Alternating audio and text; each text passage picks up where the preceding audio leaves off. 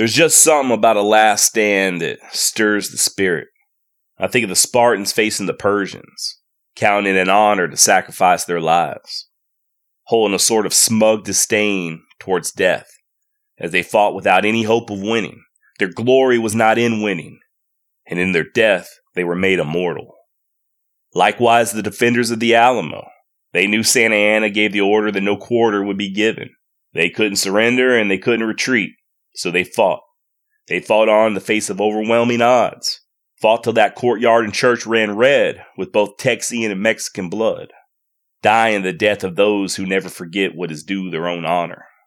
There are many other examples I could give, especially from the Old West era. Custer and his men there at the Greasy Grass, the soldiers and civilians of the Fetterman Massacre, or even Nate Champion, who I covered on this podcast way back when, holed up in a cabin alone, surrounded, fighting to the bitter damn end. And then there's the man we're going to discuss today, a much lesser known man by the name of Britton Johnson, huddled alone behind his dead horse, levering round after round into his Henry. He knew his foe intimately, and he knew likely that surrender was completely off the table. So he fought, and he died, much like he lived, bravely. But who was Britt Johnson? And what did he do that possibly inspired one of the greatest movies ever made? And what is my personal opinion of that movie? Join me today as we delve deep into the murky waters of Texas history and try to pay homage to a man that even the writers, the harder they fall, forgot. My name's Josh, and this is the Wild West Extravaganza.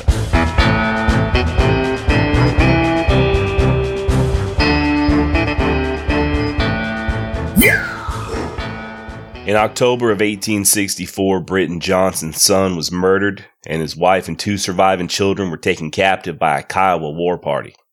Not willing to just sit back and hope for the best, Britt took matters into his own hands. Set out alone into Indian territory, determined to get his family back one way or another. And believe it or not, he was successful. Unfortunately, he made some enemies along the way a desperate savage foe who was chomping at the bit to catch up with Johnson once again. But let's just back up a bit. I wish I could tell you where and when Britton Johnson was born, but I can't. Truth is, there's very little in the way of cold hard facts I can share when it comes to the man. As far as I can tell, there's more historical evidence that King Leonidas existed than Johnson, despite the nearly 1400 years that separated the two men. Other than a marker that's placed near where Britt was killed, and other than an old gravestone on private property, I could find no official records that prove the man ever lived. He's listed on no census, at least not by name, and at least not that I could find. He's on no muster rolls or tax forms, nor marriage certificates. Once again, at least not that I could find. The only proof he even existed seems to lay in those plaques that I just mentioned, as well as a whole bunch of hearsay and stories that were passed on down through the generations. And a lot of that has to do with the time and place as well as the man's ethnicity. Britt Johnson was a black man, likely born a slave. And I'm not trying to make a statement here, so save your angry emails. There just weren't a lot of great records kept in the mid 19th century as far as African Americans were concerned. Think we can all agree on that, right?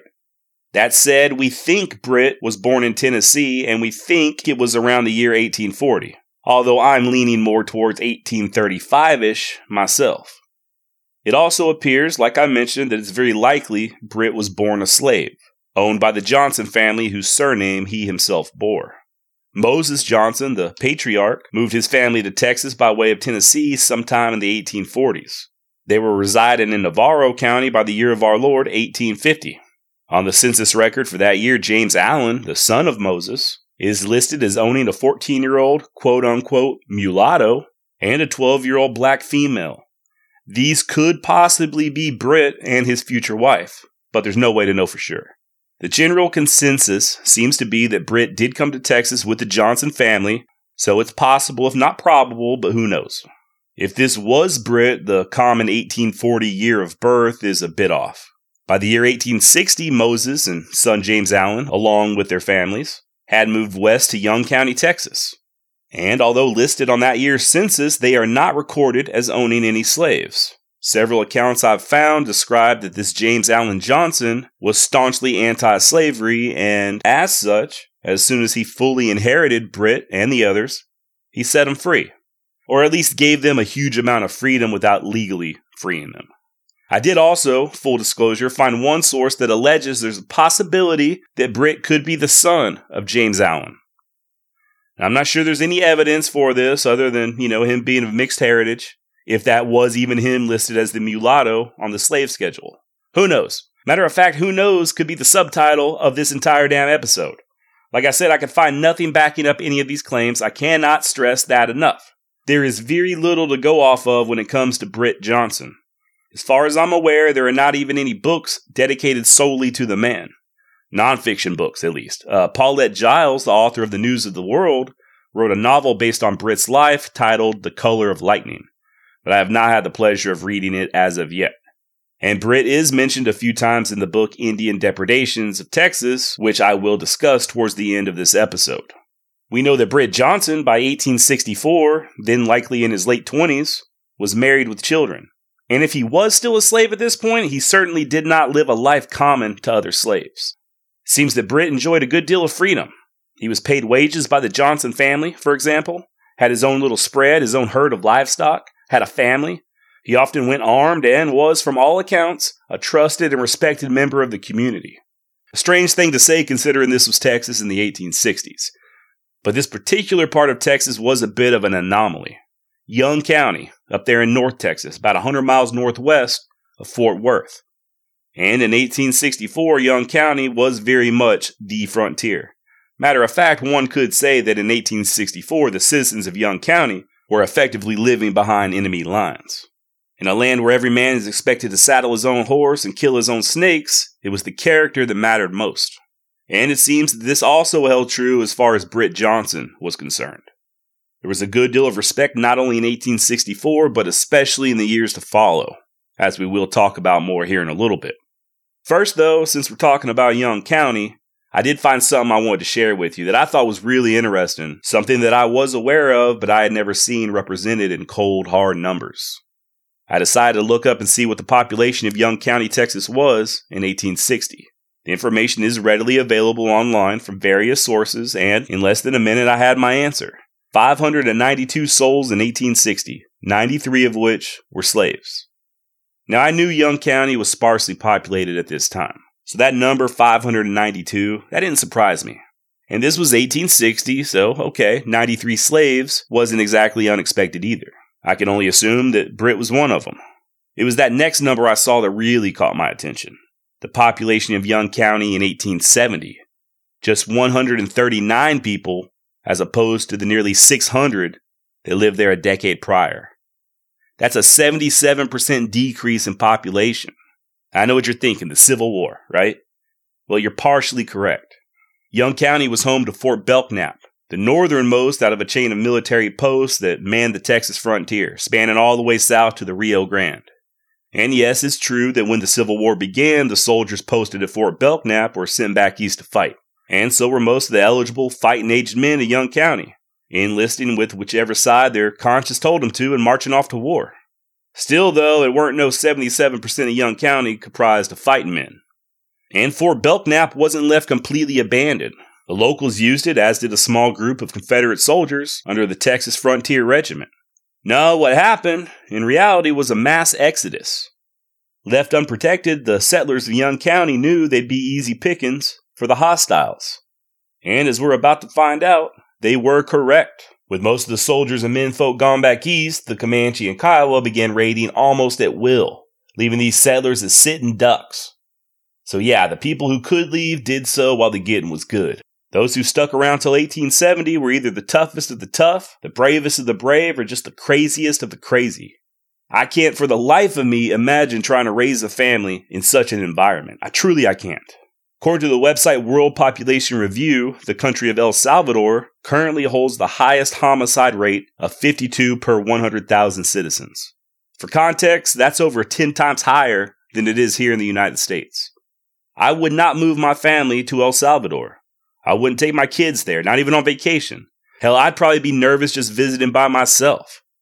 But in the same way that the poor citizens of El Salvador can't just pick up and move somewhere safer, Neither could those poor farmers and ranchers of Young County. You know, some of them were just destitute. They had no choice but to hang on to that little plot of land they had. And Lord knows their wives and children and slaves didn't have no choice. By the way, I did look up the population of neighboring Jack County to the east, and they likewise saw a drastic shift in population, although not quite as bad, only dropping about 30% between 1860 and 1870. According to the Texas State Historical Association, it was these raids by hostiles that, quote, led many of the original settlers to abandon the area. By 1864, according to county tax records, there were only 31 slaves. In 1865, the county's government was dissolved. In Stephen Harrigan's book, Big Wonderful Thing, he writes, quote, the settlers had bloodily pressed the line of white settlement westward in the years before the Civil War, only to be bloodily pushed back as army protection evaporated and frontier forts were all but abandoned. With few troops to protect them, the people who had staked out homesteads in the most fought over stretch of prairie in Texas, the Clear Fork of the Brazos River, organized themselves into militias, conducting their own patrols and raids, and even built their own civilian forts. End quote. As you can see, the citizens of Young County, Britt included, had every reason to be worried. And on October 13, 1864, their worst nightmare came to fruition. It was a large combined force of Kiowa and Comanche. Estimates range from upwards to a thousand, but I highly doubt it was that many. Probably just a couple hundred, maybe. Truth is, it could have been less than a hundred, and the outcome would have been the same. Now, I'm not going to go into a long history on the Comanche or their allies, the Kiowa. We had discussed that previously on this podcast, but they were still very much a force to be reckoned with in the 1860s, still very much the lords of the southern plains. They had perfected the art of the quick raid, you know, get in, strike fast and hard, and get the hell out. Disappearing with horses and captives, leaving behind burned out homesteads and grieving widows in their wake. And that is exactly what happened that fall day there in Young County.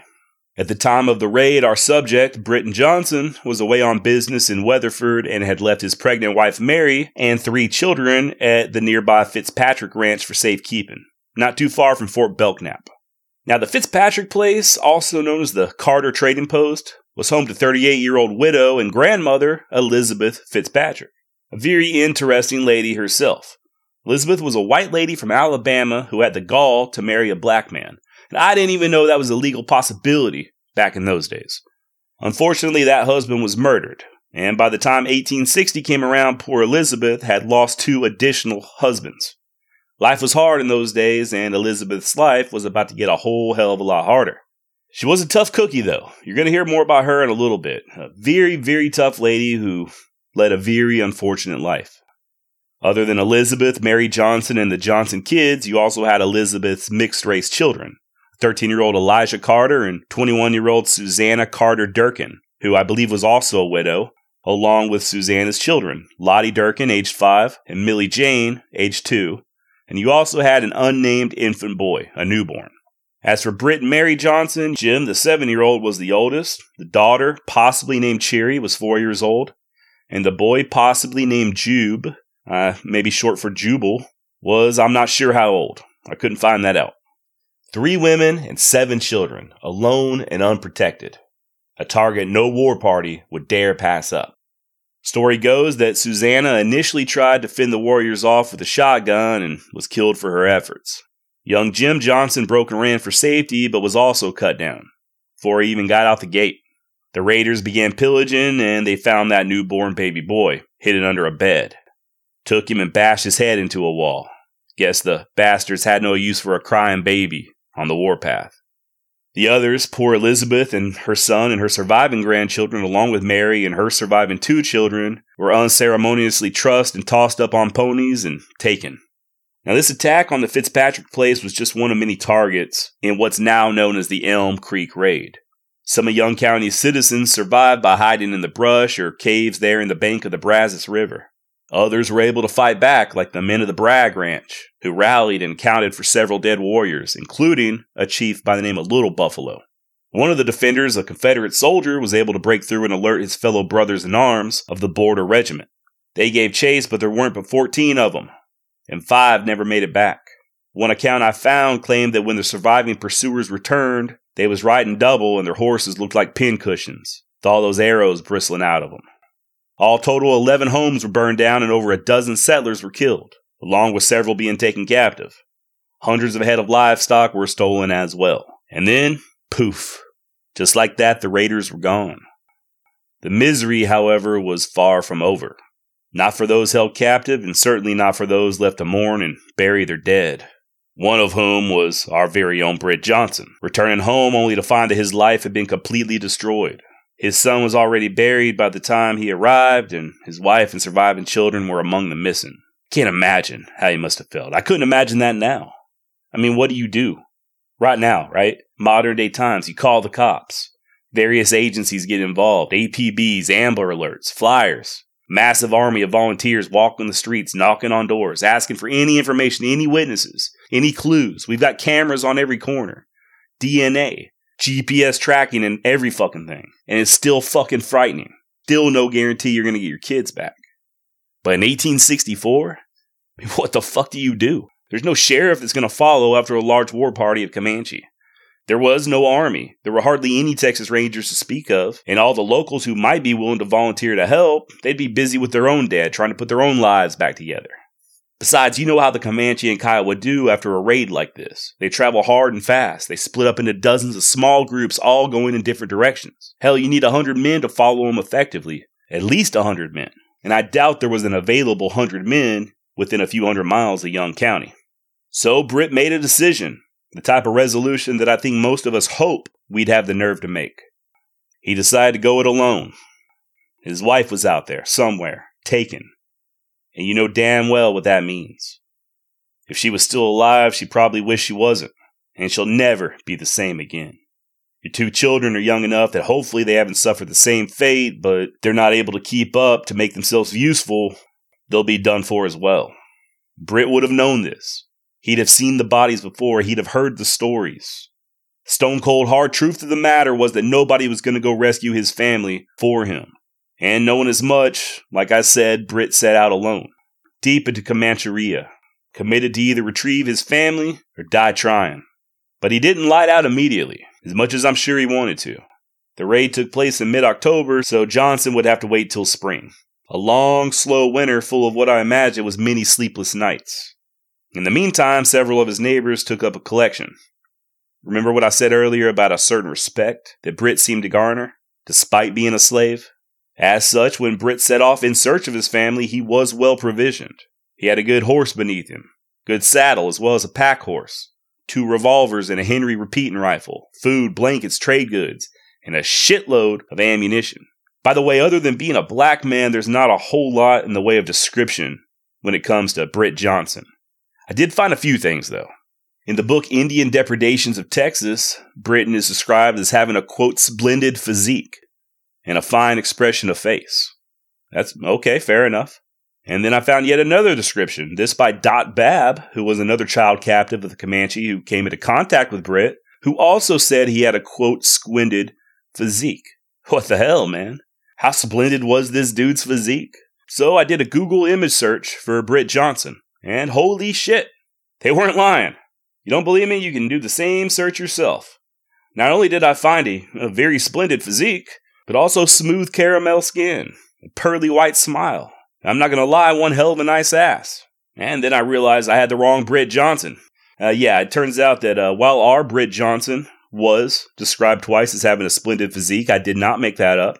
There is another Britt Johnson, a female sports reporter, who also evidently has a uh, splendid physique.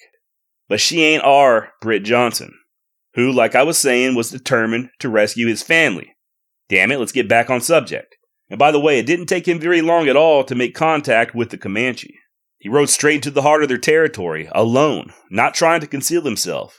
He wasn't riding at night and hiding out during the day, and it ain't like they were hiding out on their own home turf either.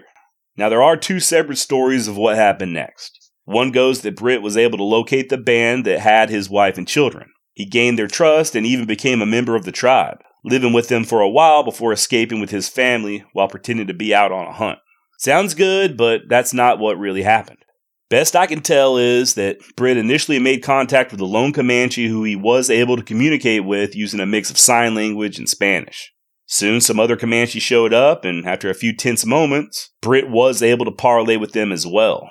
He even recognized some of their horses as those taken in the raid several months before, so he knew he was already making some headway. Johnson learned that while this band did have some white captives, it was their Kiowa brethren who were currently holding on to some black folks. Got to imagine that this strengthened Britt, gave him a little bit of hope that these blacks in question were his wife and children. Johnson then somehow convinced these Comanche to let him ride with them for a spell, even befriended a few of them to the point that they agreed to help him get his family back. Now, how much of this friendship was genuine on Britt's part, I can't say.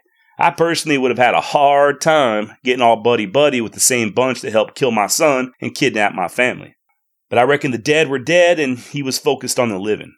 I also do wonder how much of his survival at this point hinged on him being a black man.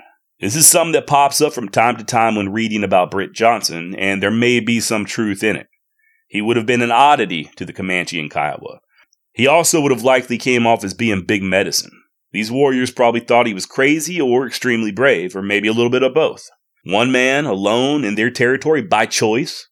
He wasn't some stranded traveler or lost pilgrim who wandered into their trap. He was there on purpose. He came looking for them. That's big balls right there, and I got a hard time believing that this wasn't recognized. We know the Comanche respected bravery, sometimes above all else. Whatever the case, like I said, a few of the Comanche took a liking to Britt, and they decided to lend him a hand when it came to getting his family. Unfortunately, Britt was unable to locate his wife and kids on this trip. Wasn't a total loss, though. Not only did he establish a relationship with the Comanche, but he was able to confirm that Elizabeth Fitzpatrick was still alive.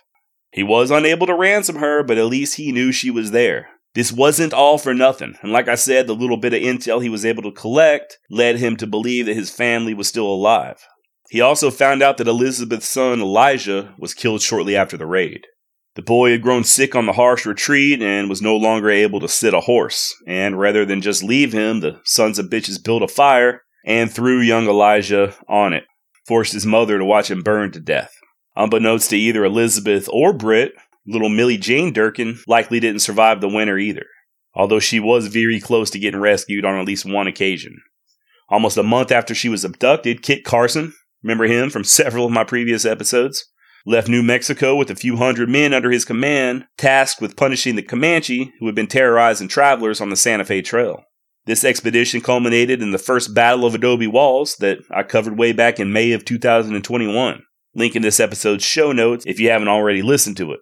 Long story short, Carson and his men damn near got themselves massacred. What I didn't know, and of course what Carson didn't know, was little Millie Jane Durkin was present at one of those villages that Kit and his men approached that day, hidden away in some bushes. The New Mexicans were forced to flee, however, and that winter was a harsh one. Starvation, disease, and freezing temperatures all formed a deadly combination, and both Comanche and captive alike suffered, and not everybody made it, including young Millie. Maybe. Millie's situation is very intriguing, and there may be more to that story, which I will touch on towards the end of this episode. Trust me, you're gonna want to hear it. By the way, a lot of wormholes to explore on this episode. Like I said, Britt was not able to find his family on this trip, and he was unable to ransom Elizabeth Fitzgerald, and he was soon forced to return to the settlements. Just for a short amount of time, though, I assume he was re upping on supplies and picking up trade goods. He would return and keep returning, Multiple sources say Britt made at least three solo trips into the heart of the Comanche territory searching for captives, and other trips with companions. Basically, what he was doing was making his rounds to various bands, learning their way, seeing what they knew, learning how to haggle with the wily Kiowa in case he did come across them. He'd visit frontier forts and trading posts, Indian agencies, anywhere where he could possibly get a lead to where his family was. And in the course of all that, he was also picking up intelligence on other captives, white captives. Legend has it that during all these travels, Britt was successful in rescuing some of these other captives. Although I could find no proof of this nor any names of these supposed captives that he did rescue. I'm not saying he didn't, just that we don't have no proof. Gotta have proof, you know? If you just go with what the legend says, you'll hear that Britt wandered the Comancheria for years and years and finally snuck in and rescued his family all on his own and that likely did not happen. Here's what we know for a fact. His family was ransomed and returned to him in June of 1865, eight months after their capture. Okay, we know Britt didn't start searching until the fall, so it's likely he was only out there on the hunt making all them trips for about four months. Once again, there's a few different versions of exactly what happened, but it appears that a friendly Comanche chief named Asa Havey helped to make this happen. And of course, not a lot of info on Mr. Asa Havey either, but he does appear to have been one of the signers on the Treaty of Tehuacana Creek in 1846 and a member of the Penateka Band of Comanche.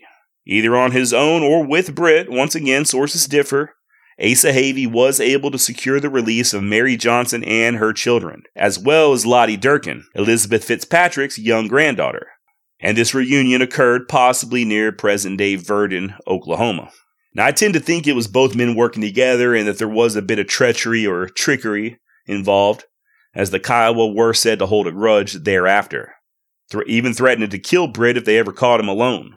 And I don't think Britt secured the rescue alone because literally every version has a friendly Comanche helping him. There's got to be some truth in there. One of the few sources backing up the claim that Britt had a hand in securing his family's release comes from Samuel Kingman, a lawyer who was present during an Indian council in Kansas in 1865. According to his diary or journal, if you want to get all manly about it, a quote, black man from Texas came in today and reports that he has redeemed his wife and two children from the Comanches, giving them seven ponies. End quote.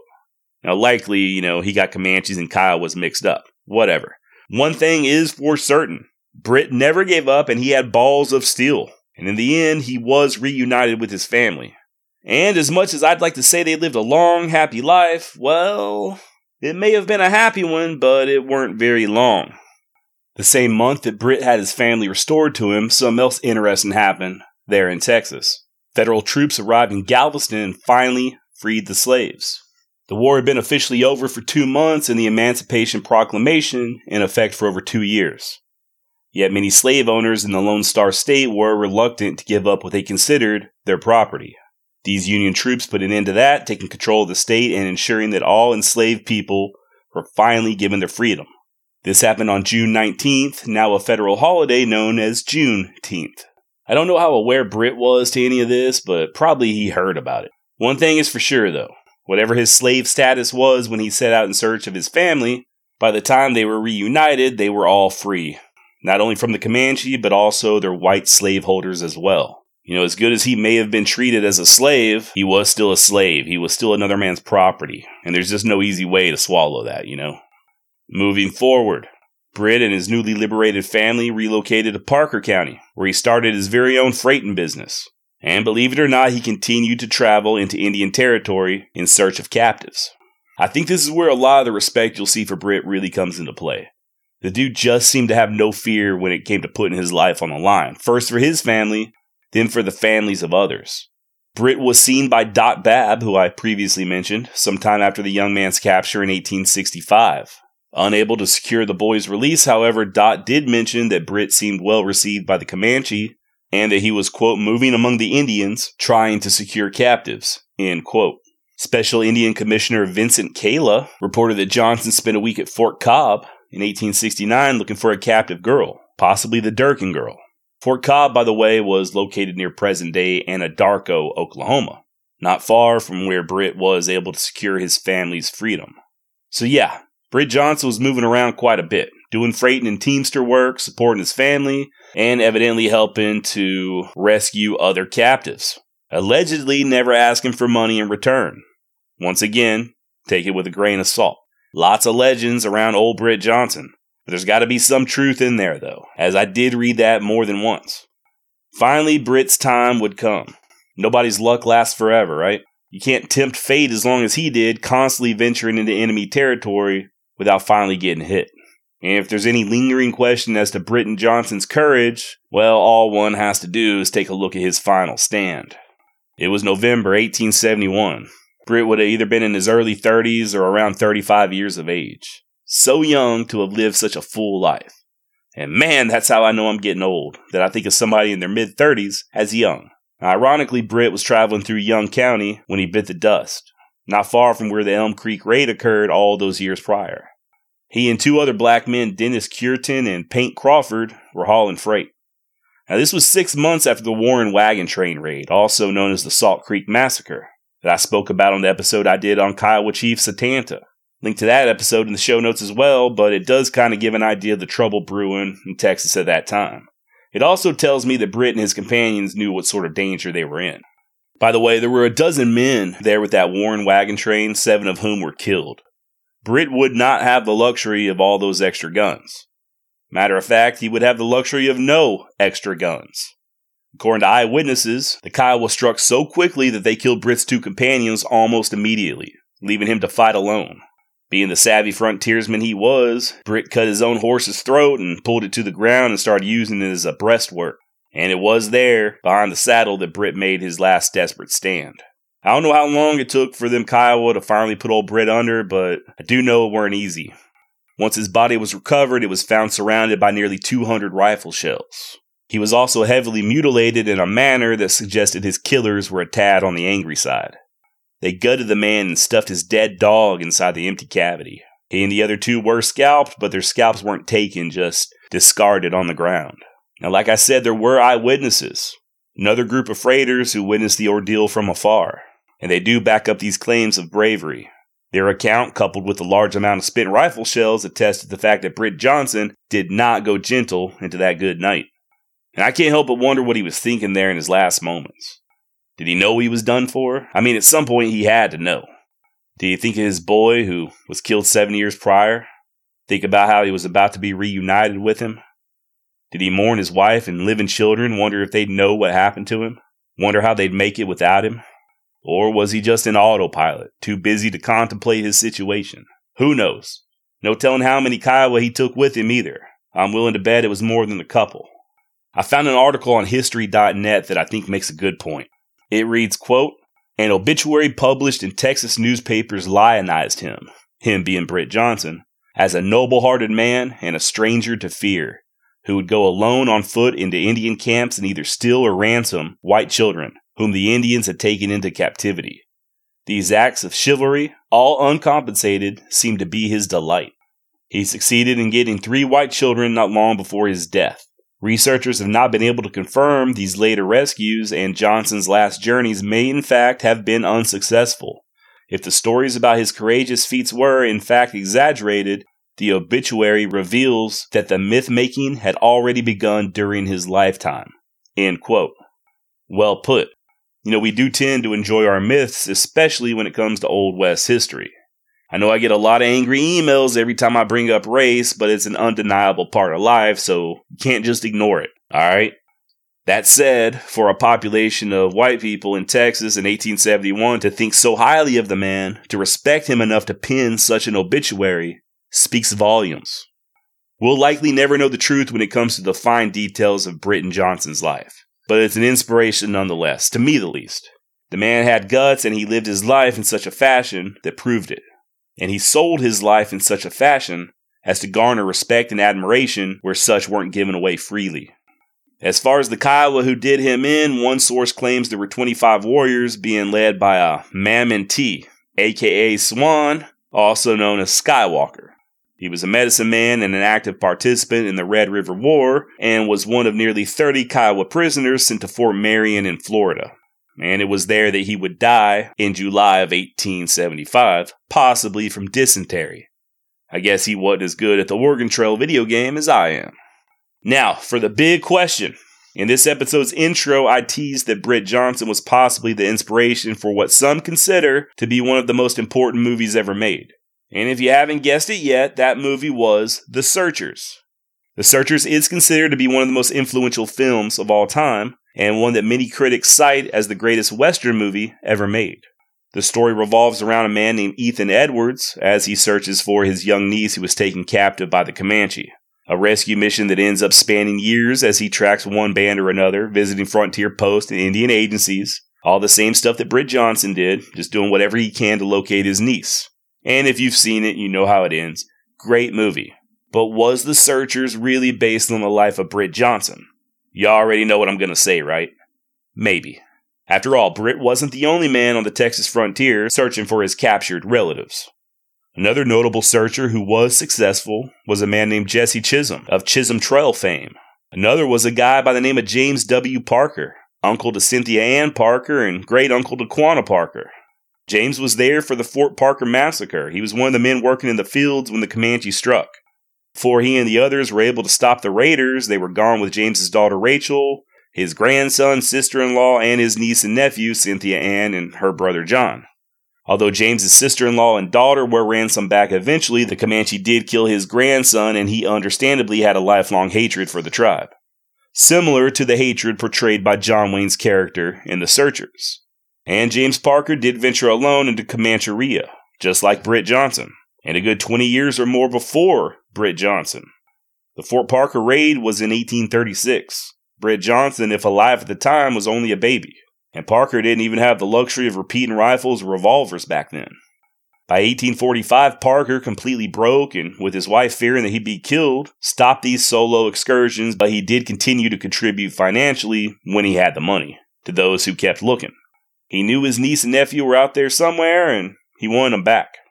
Also, the rescue at the end of The Searchers greatly resembles the real life quote unquote rescue of Cynthia Ann Parker by Texas Rangers. Furthermore, the movie was adapted from a novel of the same name written by Alan LeMay in 1954. And he did visit the Parker clan in Texas while doing research and seemed very interested in the story of James Parker. Okay, well, by that account, it sure sounds like the movie was based on Parker more than it was based on Britt Johnson. Not so quick. James Parker and the story of the raid on Fort Parker was just one of the many abduction stories that author Alan LeMay studied. 64 stories all total. I mean, there was just no shortage of stories when it came to families being torn apart by Comanche those frontier days in Texas. I highly recommend a book called Captives by Scott Zesch if you'd like to read more on them. Anyway, evidently, per surviving notes from LeMay's research, Britt Johnson was his primary quote unquote searcher that he leaned on for inspiration. I have not seen these notes, so I have no idea what they do or do not indicate. I'm just reciting what I've read. But yeah, this is one of those things where it's obviously a mix, right? There's no indication that Britt was obsessed with revenge, as was John Wayne's character, nor did Britt want to kill his wife like the fictional Ethan intended to do with his niece. The Searchers really is a good movie, by the way. I watched it again last week. FYI, it is currently available on HBO Max if you have a subscription. But I already know some of y'all old school cats have that hoe on VHS. And we're going to talk more about that movie here in a minute, but first, I got a lot of loose ends I want to touch on real quick. This episode's already running long enough as it is, so let's get down to it. Daddy's got to get some sleep, and right now I smell like motherfucking baby formula, uh, non GMO verified butternut squash, and coffee. Let's finish up with Britt because we all got things to do. After his death, he and his co-workers were buried right there where they fell in a common grave. That grave site is now on private property. There is a grave marker, however, that is not the actual location of Britt Johnson's grave. The real location is an undisclosed secret. I'm not sure if anybody living actually knows where it is, but if they do, it's well protected and has been passed on down through the generations. And it's a good thing, too. Despite being on private property, more than a few gravediggers have been caught trying to sneak away with any macabre souvenirs they could find. I spoke with a guy who I'm not going to name here because I did not ask permission and I have no way of verifying his story, but I spoke with a man who knows the landowners, or so he says. They have supposedly even had to chase away gravediggers that were so bold as to bring a backhoe on their property, trying to dig up Britt's remains. And that is beyond weird to me. Let the man finally rest. He did enough for Texas. Another thing, Britt had himself a nickname, and it's not a name that I can uh, repeat on this podcast. A few older sources will refer to Britt Johnson as Negro Britt. And well, let's just say that's the family friendly version of what he was actually called. You know the word. Look, dog, I ain't trying to get Joe Rogan, alright? I don't need The Rock coming after me on Twitter. All right. So what happened to Britt Johnson's wife and children? I got no idea. I've searched and searched and searched and I can't find anything. I was hoping to find Britt's 1870 census record at least, but I guess he was just on the move too much. I don't know anything about Britt's wife other than her name was Mary.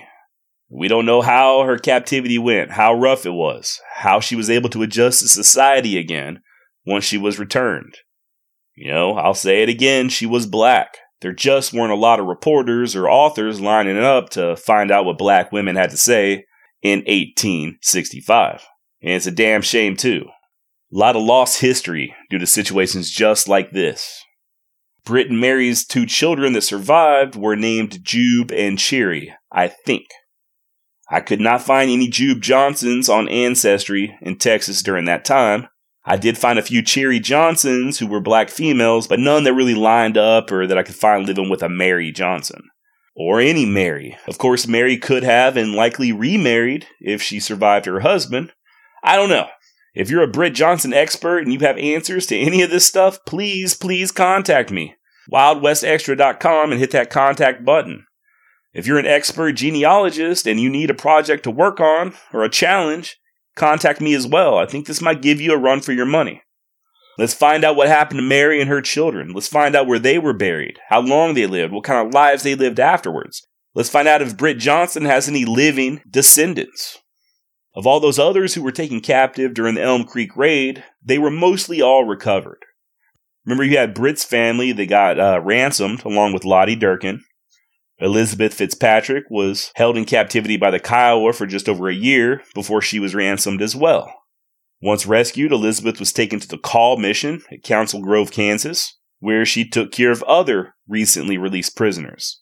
For the next 10 months, Elizabeth did this, working tirelessly as a nurse, fighting on behalf of recent captives to secure their health care, seeing to it that the other survivors had safe transportation back to their homes, doing whatever she could to help.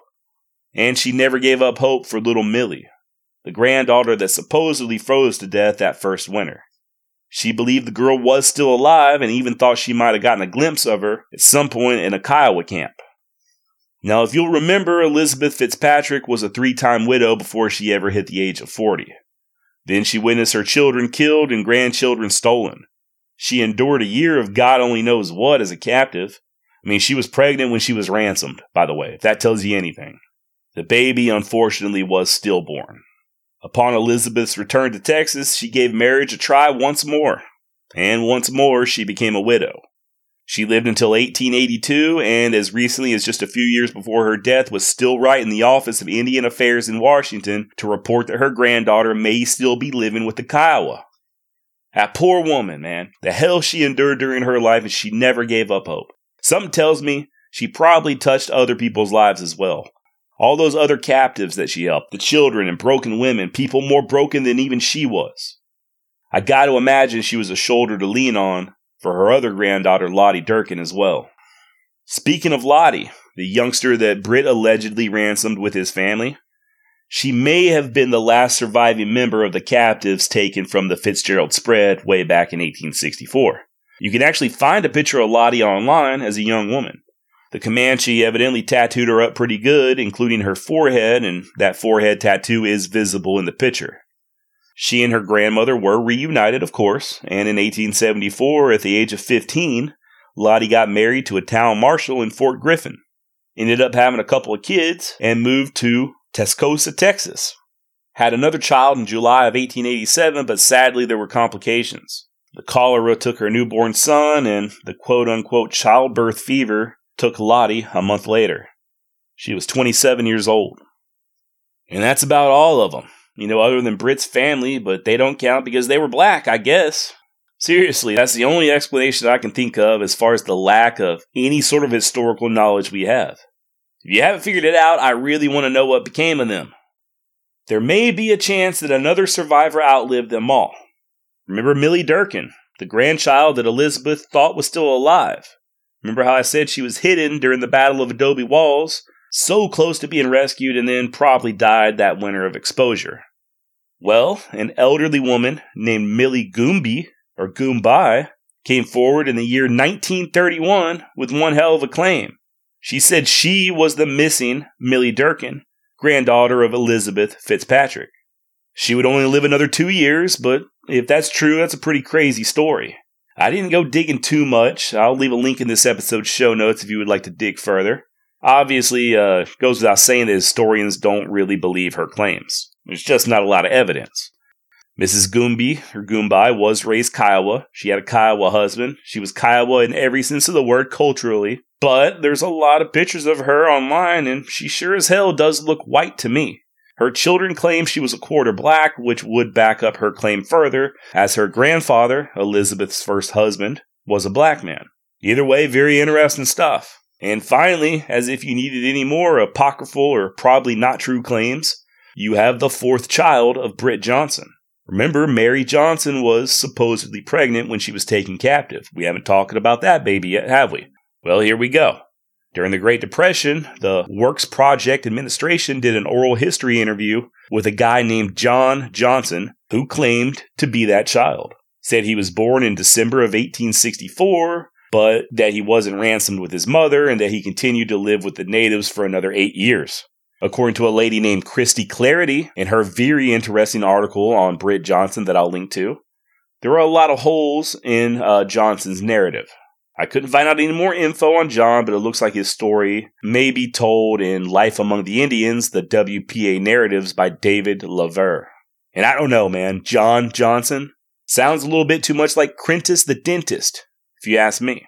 Oh, and by the way, how crazy is it that the Durkin girl, if that was her, was still alive in 1931?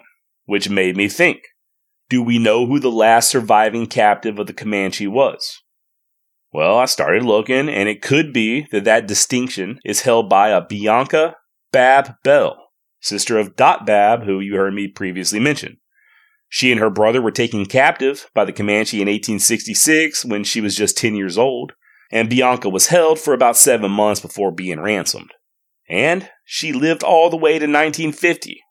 Just think, if she lived another six years, she could have celebrated her 100th birthday party by watching The Searchers. Speaking of the searchers, one of my favorite scenes is at the very beginning when the good Reverend slash Texas Ranger captain shows up. The whole house is alive. Everybody's moving back and forth, hollering and talking. The whole time they're trying to serve him coffee and breakfast. The whole thing seems like it was filmed in just one take. It's a great scene. I don't know why I like it. I just do. Did you know that the guy who plays the captain, Ward Bond, was only 53 years old when that movie was made? Yep. Guy looks like he's at least 60. Men just aged different back in those days. Uh, turns out he and the Duke were lifelong friends, despite John Wayne accidentally pulling a Dick Cheney and peppering Ward with a shotgun during a hunting accident. That shotgun, by the way, was later willed to John Wayne after Ward Bond's death, proving that the man had a sense of humor. I love The Searchers. It's a great movie. I can't stress that enough. I love the character of Mose. I love the authenticity of some of the scenes. You know, there's a lot of stuff they couldn't show on screen back in those days, but they do a very good job at hinting the real atrocities. And I know a lot of people probably find it annoying or a bit cringy, but I love that character played by Ken Curtis. You know the guy. Ha ha ha. I tell you what I don't like though. I hate the fact they picked a dude born in Germany to play the Comanche chief Scar. Seriously, what the fuck was up with that? It's like there's a rule that you had to find the whitest dude possible to play a Native American in movies prior to the 1970s. I'm not even making some statement about equality or anything. It just seems fake. I will say this about The Searchers, and this is going to be a very unpopular opinion that nobody else agrees with, but I do believe the movie is overrated. Once again, great movie. no doubt about it. I enjoy watching it. Seen it a dozen times. I'll watch it again. I'm a huge fan. I know it's an influential movie. It even is supposed to be the inspiration behind Robert De Niro's Taxi Driver, one of my favorite movies. But I don't believe The Searchers is the greatest Western ever made. I wouldn't even put it in my top 10 list. Yet somehow it is consistently rated as the best Western of all time. Now, I think that's a little pretentious. I think it's one of those things that people feel like they have to say in order to lend credence to their other opinions. I know you're cracking your knuckles right now, getting ready to fire off a strongly worded email. Tell me how wrong I am. But deep down inside, you know I'm right. And honestly, I don't know why you just want to admit that Unforgiven is the greatest Western movie of all time. I know it, and you know it. So stop fucking lying to yourself. The Searchers isn't even John Wayne's best movie. That would be the shootist. And it's not the greatest collaboration between John Wayne and John Ford. That would be the man who shot Liberty Valance.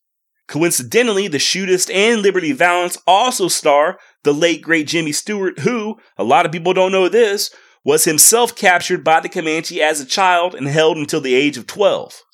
And a lot of people don't know that because I just made it up. All right, sources for this episode are kind of all over the place. I'll definitely have quite a few links in the show notes for you to peruse should you feel like doing so. I leaned a little bit on uh, Harrigan's Great Big Thing as well as Zesch's Captives. A couple articles on History.net, which is becoming a decent source here lately. Very well written, long form articles. They seem well researched. Probably the best article I found on Brit comes from the Christy Claridy lady I mentioned, and I found that over at texasranger.org. Once again, link in the show notes. And there's a great resource I've been turning to as of late that I also mentioned called Indian Depredations in Texas, written by author J.W. Wilbarger, published in, I think, 1889. The book's a compilation of sources of over 250 Native American attacks that took place in Texas between 1830 and 1870. It is not a politically correct book, nor does it take into consideration the opposition's point of view or motivations. And nothing sums that up more than what the author J.W. Wilbarger said about it himself. Or I guess I should more accurately say what he said about writers who he found to be too sympathetic to the cause of the Native Americans. Wilbarger said, quote, Such writers probably never saw a wild Indian in their lives, never had their fathers, mothers, brothers, or sisters butchered by them in cold blood, never had their little sons and daughters carried away by them into captivity to be brought up as savages and taught to believe that robbery was meritorious and cold blooded murder a praiseworthy act. And certainly, they never themselves had their own limbs beaten, bruised, and burnt and tortured with fiendish ingenuity, nor their scalps ruthlessly torn from their bleeding heads. For if the latter experience had been theirs and they had survived the pleasant operations as some have done in Texas, we are inclined to think that the exposure of their naked skulls to the influences of wind and weather might have so softened them as to permit the entrance of a little common sense. End quote. Well, there you go. That's one man's opinion right there, and that's a very strong opinion. And yes, there are a few references to Britt Johnson and depredations. You can find a free copy online, which I will link to. You know, as problematic. Oh, I hate that term. As problematic as the book may be, it is a valuable resource in recording these various raids. Wilbarger was in Texas in the old days. His own brother was actually scalped but survived, and he had been cataloged in various Native American raids, even sometimes from people who were eyewitnesses. Is it perfect? No, but it is a record of certain incidents that are not recorded anywhere else. So take that book for what it is. All right, a few more clarifying remarks and we will wrap things up. Once again, I want to stress how hard it was to piece together the story of Britt Johnson as well as what exactly happened at the Fitzpatrick Ranch. Earlier, I said that Britt's son Jim made a run for it and he was killed before he made it very far. Other sources claim that two of the hostiles were arguing on who got to keep the boy, so in order to settle the dispute, he was simply killed. There's also a couple of tantalizing hints that a strange red-headed white man was with the raiders when they struck the Fitzpatrick place. If this is true, who the hell could that dude have been? Look, if you find any of this interesting, I would really suggest looking more into the Elm Creek raid. It's very fascinating. Lots of tales of heroism that day, you know, from the defenders at the Bragg Ranch to those Border Regiment Confederates who took chase to the many brave men and boys who made Paul Revere like raids to warn other settlers. It's a miracle that there were only as few killed as there were. You know, had the Comanche and Kiowa really dug in, they could have killed 10 times as many. As it were, they were too smart to do kamikaze type operations or waste time with long sieges. These warriors wanted to get in and get away with as many captives and with as much loot as possible, with as few casualties as possible. Speaking of the dead, every source has a different number 11, 12, 14, 16. How many Comanche and Kiowa took part in the raid? 200, 500, 1,000? I'm going to go out on a limb and say it probably definitely was not a thousand. If there were a thousand Comanche and Kiowa on the warpath, they could have kept going and taken the entire damn state. Could Britt Johnson speak Comanche? Who knows? Many sources say he could, and that this was not his first rodeo with the hostiles. I tend to think that he probably could make out a little bit of their tongue by the time he was reunited with his family, but there at the beginning, it was probably a little bit of sign mixed with Spanish and a little bit of Spanglish that got the job done. At the end of the day, here's what we know. A black man, a former slave by the name of Britt Johnson, was highly respected and attempted to retrieve his family who were taken into captivity. They were reunited, and seven years later, Britt was killed by that same tribe, the Kiowa. By all accounts, he was a heroic, capable man. All the other details I've tried to piece together, all of it that has to do with Britt, there's no way of proving it. There's likely a lot of truth in there, but we just can't prove it, and sometimes that's just how it be. Regardless, I found his story very interesting. And if you have any additional info on any of this, if you're a member of the family who owns that land where Britt's buried and you want to give me a tour, hint, hint, or if you just want to tell me how wrong I am, please don't hesitate to go to wildwestextra.com and hit that contact button. Email me with any suggestions, comments, or complaints. As many of you know, I do try to answer every single email. And if you like what you're hearing, please share the Wild West extravaganza with somebody you know. I know you're on Facebook. Start sending people links to this on Facebook. I know you got a friend or relative or somebody who loves Old West history. Stop right now and text or email them a link to this podcast. I know you know somebody, bro. Come on, man. And if you really like what you hear and you want to support the cause, feel free to head on over to buymeacoffee.com forward slash Wild West and buy me a coffee. Many thanks to those of you who have most recently bought me coffee. There's some very generous fans Old West history out there. Thank you, thank you, thank you. And a big thank you to my Patreon supporters as well. Y'all are amazing. That's all I got today, y'all. Remember, if you're gonna do a Google search for Britt Johnson, add the word Comanche or Texas, or you're gonna get a thirst trap. Also, a human rides a horse until it dies, then he goes on a foot. A Comanche comes along, gets that horse up, rides him 20 more miles, and then he eats him. Adios.